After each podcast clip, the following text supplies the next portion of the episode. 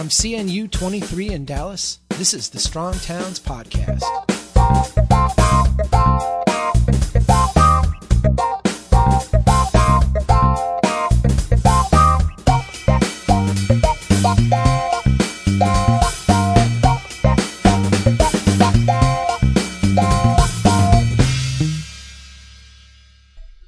Hi, everybody. This is Chuck Marohn. Uh, still at CNU 23 at the Adolphus Hotel in downtown Dallas. Uh, got a couple of, of, of, interesting characters across the table from me now. Uh, guys I've become uh, friends with over the years. Scott Doyon. Is it? Can I? Is I say your last name correctly? That is correct. Doyon. Doyon. Perfect. Ben Brown. Placemakers. Both.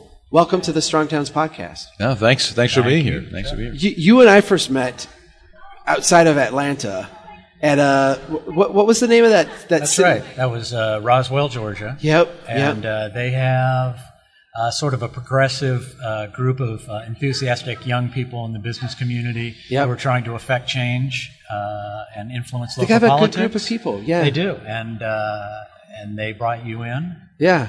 And that was the first time you'd been down in the Atlanta market. And it so is. I braved Atlanta traffic I, I, was really honored. All of a sudden, there's this guy there, and I'm like, I, I think I know you, because I think we were connected on social media. We and, were, and uh, uh, of course, you're in that you're in that small subset of people that, uh, and I'm talking to Scott. You're in the small subset of people that I, I, I love on social media because you always have the quip and the, you know, you you get all of my bad humor, you know.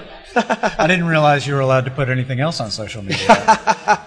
Ben, you and I got to hang out down in, in Tampa. That's right, my, my hometown. And I dragged you around to, show, to, to, to give you a, a contender for the worst uh, street in America. We, we visited the worst road uh, in existence, and, and I, I have to agree with you. I think it is the worst one. Dale Mabry Boulevard in, uh, in uh, Tampa. Uh, I think that I would, that's my nominee. I think the Wall Street Journal already identified it as uh, potentially the worst. Uh, oh, really? Straight. Yeah. yeah. But but I wanted to promote it so you really got a good feel for yeah uh, for how all all the most uh, the worst decisions that we all talk about right. all come together to have a, in a critical mass of really awful uh, a really awful way to get from one place to another. Well, I, I think that you know the fun thing for me, anytime someone says you get to hang out with Howard for for three days. Uh, that was kind of cool, right? And then you know we we we had these long days, and then we would go out and have a bite to eat at night. And uh, it just it was it was crazy because this was a this was a county where you had the old highway uh, that was replaced with a new highway, and then our project was actually to there was a, another uh, the interstate now the the new new highway. Right. So it was like three versions of the interstate, and they screwed the first one up by developing along it. They had screwed the second one up by developing along it. And the thing that we were there kind of talking to them about was an, a new interchange they wanted to put on the new interstate. To develop To develop it. along it, right. right, right. And, and, we were kind of like, you know, do you, do you see the pattern here? Uh, that was some cognitive dissonance, like writ large. yeah, well, and, and fortunately, there were, there were a few people who saw the pattern, but uh, right. maybe not enough, at right. least at this time. Right. right. And you were a big help down there, uh, by Thank the way. You. I think it really it was a way for us, you know. Um, I like to take arrows for people, you know, and like I, I can I can walk in, say the thing, drop the mic, walk out, and then you know clear some space for rationality, right? Well, what's what's really cool for us as you know as communication specialists is that you know we're always looking for metaphors to steal you know, yeah, and yeah. you've identified this ROI sure. metaphor for, you know, justifying transportation, particularly transportation investment. What, what are you really getting for that money? And that's a focus that's been missing a lot in new urbanist discussions. And so when you came along with that, that really gave us a whole new uh, toolkit yeah, yeah. to talk about the people, and that and that brings people into the room that that would nor- normally be there. You know, the transportation right. specialists, the economic development guys, uh, you know, the, the accountants that are involved in in uh, in, in uh, municipal and county administration. I yeah, think yeah. also some uh, some folks of, of uh, particular political bents. You know, I I think there was a period where a lot of uh, people in the placemaking and new urban communities did not really have did not really have good ways to engage with those folks. Right. It's like they were talking past each other constantly because right. there was, you know, planners were were talking about things that seemed inherently progressive, so to speak. Sure, sure. And uh, you know, certain people, you know, were inherently suspicious of that, and uh, economics kind of created that glue where it's like, oh, suddenly, look, here's a place where we can have a conversation Right. about advancing goals that are uh, important to both of us. Right. Right. Now, you know, guys, go ahead. Go ahead. Well, I was just going to say it's the it increasingly because of the the situation we work in that we are we're really talking about kind of a strategic vision. What's the long term? What are you trying to get at?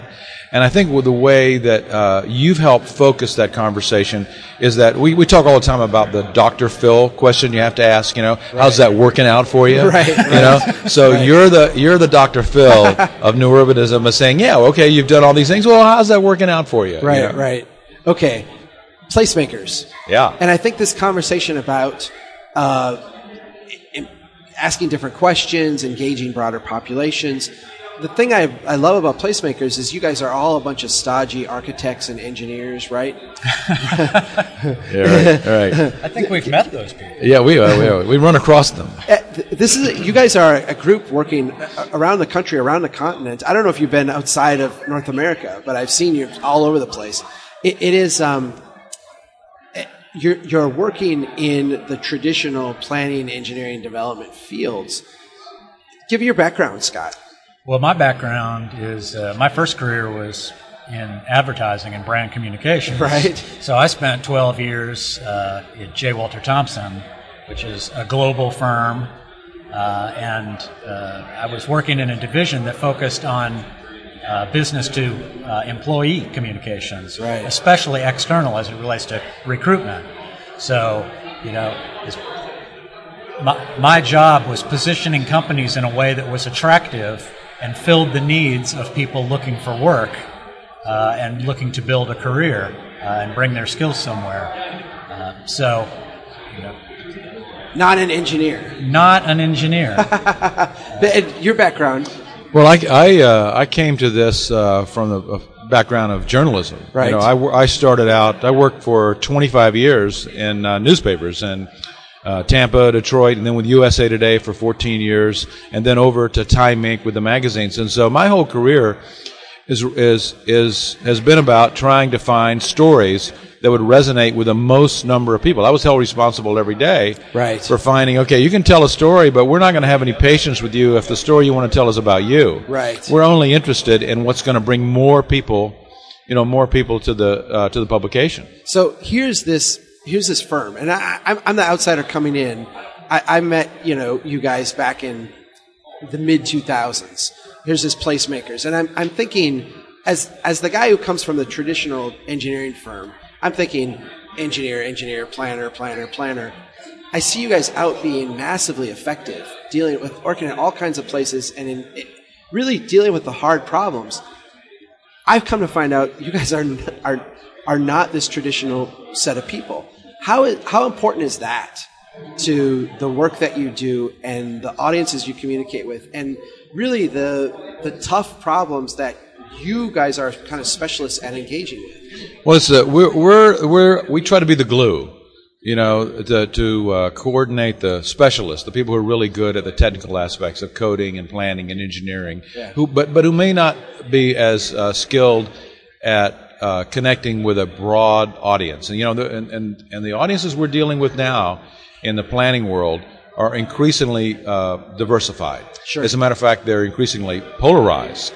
And so the, re- the requirement of being able to find a story, uh, explanatory story that moves people from idea to action, but that also taps into the, and resonates with multiple audiences, some of whom are conflicting audiences, that's become increasingly important. And so that's, that's a little niche that's opened up for, uh, for Scott and for, uh, for me in placemakers. Yeah, yeah, And that's uh, that that's been uh, a hook on the basis of which Placemakers has engaged uh, with the client community uh, since we were started, and that is, you know, how many how many planning firms, you know, are comprised fifty percent of people whose skill set is, you know, bringing people to the campfire, right. getting people to engage. Well, the the traditional engineering firm hires people like you as the the marketer or the loss leader or the you know the the the, the idea that you know you're kind of the on the periphery of it all, and it's run by these engineers and planners who have a very specific way of doing things, and you're essentially being asked to sell what the engineer's That's vision right. is. I come in and interact with you guys, and I watch you guys work, and the engineering and the planning is there, the competency's there, but it's in support of something else. And th- to me, that's what I find fascinating about the work you do. Well, the former that you described that's a mindset that the product being created by the specialists is first and foremost what's important, right. right? And then the idea of making sure that the community it's palatable is secondary. You know, we kind of come at it from the opposite. It's the what the community is collectively trying to solve is first and foremost. Then you engage those specialties in order to solve that problem. Right. But you can't you can't just look at a community. Well, you can look at them and determine what you think they need. Uh, but ultimately, community change comes from what they think they need, Right. uh, Right. what problems they're facing, and uh, and uh, the the former model is it's only responsive to perhaps what a small segment might identify as the problem. Right. It's not long term change that's sustainable. Right. Yeah, what we find ourselves, um, you know, we look at a lot of RFPs and and uh, a, a, lot of invitations to get involved in kind of products, and it, and we, we can spot right away uh, problem areas where. Uh, so let's say let's say a process has gone on, and so say okay, now we've got our plan in place. Now we need marketing people to come in and sell it. Right. And so we look at that and we say, okay, already you've got a problem. We're not, it's too late for us to come in and to give you a hand. I mean, you know, essentially what you, what you, what you seem to be asking for is someone to come in and cover up your failures and then take the hit for, the, for what you haven't done. No, and, you know, you. and for some reason we're not really interested in those kinds of opportunities. exactly, exactly. You see that all, you know, with cities all the time too, where it's like, uh, you know, here's the direction we want to go in. Um, come and explain to all these people who don't get our brilliance why this is such a smart thing to do. And you know, I, I- watch you guys work, and I've seen you engage in a number of communities, and oftentimes you're educating the staff as much, if not more, than than the population, right? Well, that's true. But one thing that's interesting is is yeah, when you're responding to an RFP or whatever, you're ultimately the government is your client, and they're going to be saying, you know, help us get the citizens to understand what a great thing this is to do, right? And that kind of sets up the premise that makes it sound like the government wants to do it and the citizens don't, and we're some kind of shills who are to make it amenable, Right. You know, but that's not the case. What is typically the case is what the government is trying to do is just not articulated in a way that the citizens understand how it has any relevance to their life other than Sure. uh, the immediate walls they put up because it sounds suspicious. Right. So that's our job is more engaging with the community so that we can figure out okay what are the stories that define their lives and what is the connection between that and what the city's trying to advance and more often than not those things are in perfect sync uh, sync Yeah, yeah, you yeah. know the, the problem is that both sides just don't understand how to talk to each other in a way that they realize that they're all moving in the same direction Right, right. How has this How has this changed over the last decade? Because we've we've gone through a lot of change. Yeah. How, how has this changed over the last ten years? Well, I think that that uh, the the problem we run into, well, you know, we we say there are like three components of this kind of storytelling uh, requirement. You know, you uh, first of all, you you've got to have some kind of shared narrative to move from some from basic ideas to action, to go from vision to implementation. So so you have to have some kind of shared narrative. You also have to have people who, in the community who are the trusted advocates, the elected officials or the nonprofits or uh, community leaders who are trusted advocates. And then you need a time. Then you need a time frame for moving from the vision to the implementation that demonstrates that that that what you promised is actually coming true. Well, all of those things have unraveled. Uh, you know, over the last two Yeah, decades, and that yeah. plugs right into a lot of what you do. Sure. Saying when you say, "Look, you know, you said you you said this this this transportation investment was going to deliver these kinds of opportunities for these for this broad range of income and ages and that sort of thing," and look how badly that's happened how much we over the failed yeah, yeah. we failed. So now we're at a point where a lot of that a lot of that failure is obvious. It's really obvious, and that all that does is draw the, the, the sense of failure and the inability for government, especially, to deliver on the promises, frustrates everyone. It frustrates the elected officials, the staff, the citizens. They divide up in their little, their little tribes. They're, they they get at war with one another. That polarizes the, the entire environment. That makes it hard to get anything done. Therefore, it's harder to go from promise to to implement it, implement action. And so you have this unvirtuous circle that feeds on itself. And I think that you know, we know for sure what's happening at, in Congress in terms of the polarization and the inability to get anything done. That's that's followed now into the state houses and now even into the local communities. Where when you used to take polls about who's trusted, you used to go. Uh, my local, I trust my local officials. Right. I'm not so sure about the state, Right. and I'm really not so sure about the federal government. Now we hate everybody. Right. You know, we don't Right. trust anybody. Right. Nobody can get anything Nobody's done. So that's what's changed. Yeah, and I, I, I, I see that too. And I, I there's days, and maybe I'm going off track here a little bit, but I, I'd like you guys to weigh in on this because I, I I value your opinion. A lot of times I feel like like I show up for a meeting at a local level, and there's Tea Party people and there's Sierra Club people, and they're not taking guidance from the local issue that we're engaged on they've got some other program they're plugged into. So when I like, you know, present a, a project or I see someone present something that is very logical, uh, it will get attacked from these very deeply ideological places. And I almost feel like our communities have turned into kind of puppets in a way of, of, of, a, of a dysfunctional national dialogue. Is that a, I mean, is that a fair It's completely fair. I mean, a, a great example of that, and you probably followed it from afar, was uh, the Atlanta transportation tax. Yeah, yeah, no, that And, was. uh, yep. That was the Atlanta transportation tax. You know, like any kind of tax, it was ultimately driven by politics. yeah. And the politics of getting something done in Atlanta was, well, if in town is going to get money, then the burbs have to get money. Right. And so as the project list came together, it had a lot of really progressive. So to get a smart project, we have to do 20 bad projects. That's right. That's exactly how it, right. how it played out. And so, but what that ended up doing was uniting the uh, uh, Georgia Tea Party and the Georgia Sierra Club. Right. Sierra Club uh, objected to the the percentage of the money that was going to sprawl transportation projects. Yep.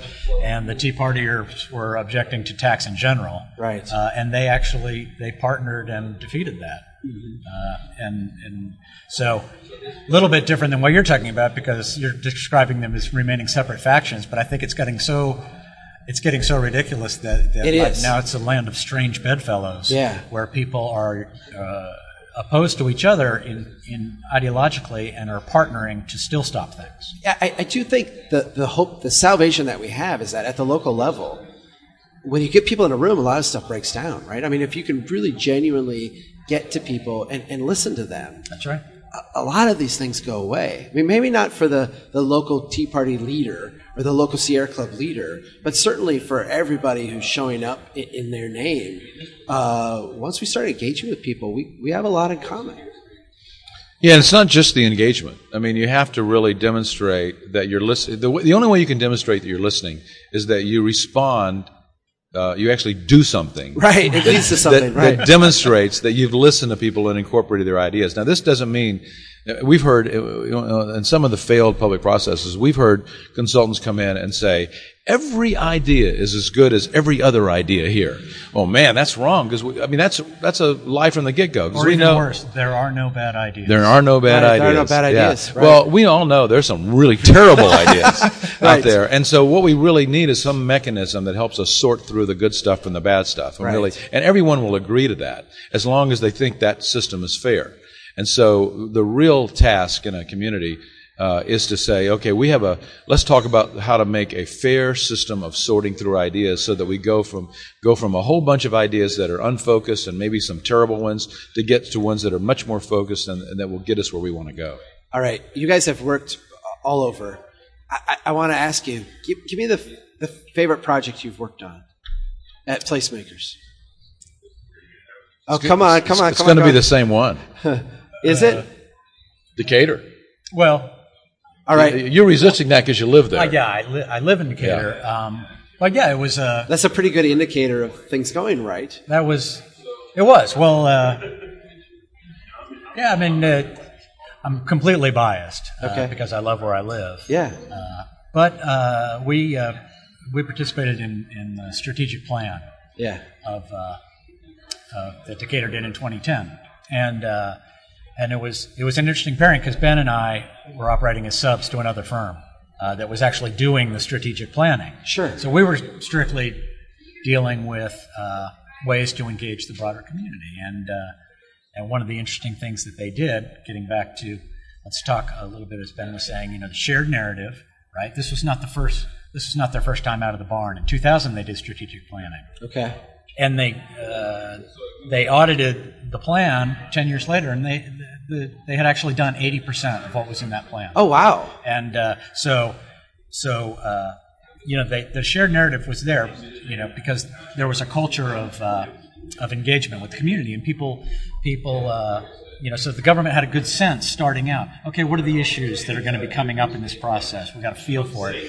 Uh, a lot of people uh, were involved in that. Trusted storytellers, you know, the government uh, had a high level of trust because they've been doing what they Sure. said they were going to do. They've been to do. following through. Um, but then also working with the city, we put together a program where we're going to do these massive roundtables. You know, uh, one every two weeks for eight weeks. You know, so for any citizen that participated, you had to give eight hours of your time. Wow. You Yeah. know, and you had to show up at these small roundtable groups. The facilitators for every roundtable were trained residents. Oh, okay. So that increased the level of trust in the process. Sure. Because, uh, you know, it was kind of an all, we're all in this together, and it reinforced that idea as opposed to bringing in a bunch of consultants, like, Right. you know, which kind of always sort of amps up that feeling of we're here, you know, we're here to help you. Right. And uh, so it was, it was much more Decatur helping itself, and Ben and I were just kind of along for the ride and sort of bringing our expertise to making that river flow. Yeah. It was a lot of fun. We could. It's sort of like uh, it's sort of like being able to take a Ferrari out and really open it up Yeah. somewhere. So everything we knew how to do, we could max out. Really. there. That's that's and awesome. so we didn't, uh, you know, we didn't have to kind of hold back and wait till people got to certain steps. Now, now one of the things that was really important that, that I learned about anyway, because I because I didn't live in Decatur, is the is that is all the stuff that had happened before before the strategic planning process started, even the original strategic planning process, because Decatur had a chance to go down that same road that a lot of uh, suburban communities go down to in terms of a segregated populace, bad ideas about transportation investment. They had a, they had a chance to do all, make all the bad mistakes. And because they were very much like other communities in the Atlanta metro. And they were coming on the heels of having made a lot of bad mistakes. Sure. So there was sure. a mess to There's a history up. of it, right? Yeah. There was a mess to clean up. And so they, they made they made some good decisions, and then and then then committed then, then pointed out that look, you know, we had you know we talked about this together. We agreed on certain tasks that we want to get done. Now we've done eighty percent of them. So we've demonstrated that we listen. Not only did we listen to you, but we well, we've done things in response to what you told us to do. Now let's take it. Let's be more ambitious. Let's use that that example of taking of getting things done based on our, the promises we make to another level. Right. You know, and so that, that so that's they, they started out with a shared narrative already that made it much easier to work there. And the implied promise, uh, which actually was explicit to some degree in some of the things that we wrote, was that as a participant, your time will not be wasted. Yeah. You know, this is a meaningful participation. Your time will not uh, be wasted. And uh, and you know that roundtable process. Decatur's a city of twenty thousand people, and uh, just signing up, committing eight hours of their time, six hundred people. Wow. And wow. uh, and by the time the process was over, because there was other avenues to uh, to Sure. uh, participation over the course of the year, uh, you know, it, it was in the, it was in the thousands. there's a, there's a lot of people, and maybe some people here even, who would write off Atlanta and the Atlanta region uh, just because of the the, the, the Eastern version of uh, the Phoenix embrace of the, the development pattern, right? But I, you know, in the couple times now that I've been, and I haven't been to Decatur, but now you make me want to go. Um, in the couple times I've been to this part of the world, I've been brought to some really spectacular places that have emerged from this, and I think you know, give a give a give a really strong alternative to Right. what else is. It shows you that there's it's possible to do great things. Well, I, th- I think certainly one of the things about Decatur is the scale. Yeah. You know, it's four square miles, Yeah. 20,000 people. Um, and certainly in terms of you know checking off tasks, you know it's it's a, it's a, it's been at a, a manageable Yeah. it's a manageable scale Sure. to work with. You know, I mean, especially as it relates to infrastructure and, and things like that, getting things done. Right. Uh, they're able able to do it. You know, like any any uh, uh, southern city, you know, there you know will always be social issues which are not so easy to crack. Sure. Um, and uh, you know, I think the commitment is there to work on those. Right. Uh, but in terms of like when they say, you know, Decatur's a real success story. Yeah, You know, yeah. I think I think what uh, what people are really referring to is growth related issues. Yeah. Creating livability. Yeah. Uh, and uh, you know, to, to in that realm, hugely successful. Excellent. Placemakers.com. Uh, you guys are both contributors to the PlaceShakers blog. It's excellent stuff. Thanks for taking the time to stop up and chat with me. Oh, it's been great. Pleasure, Thanks, Chuck. as always. Thanks. Enjoy the rest of your CNU. Okay, you too.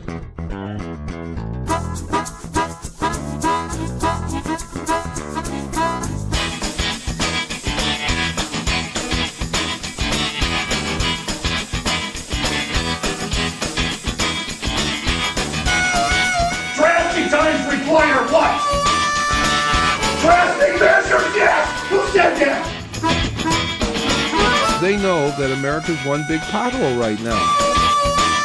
Bill, Bill, Bill, Bill. That's the story. Chuck Marohn, this has been fascinating. Who made the city?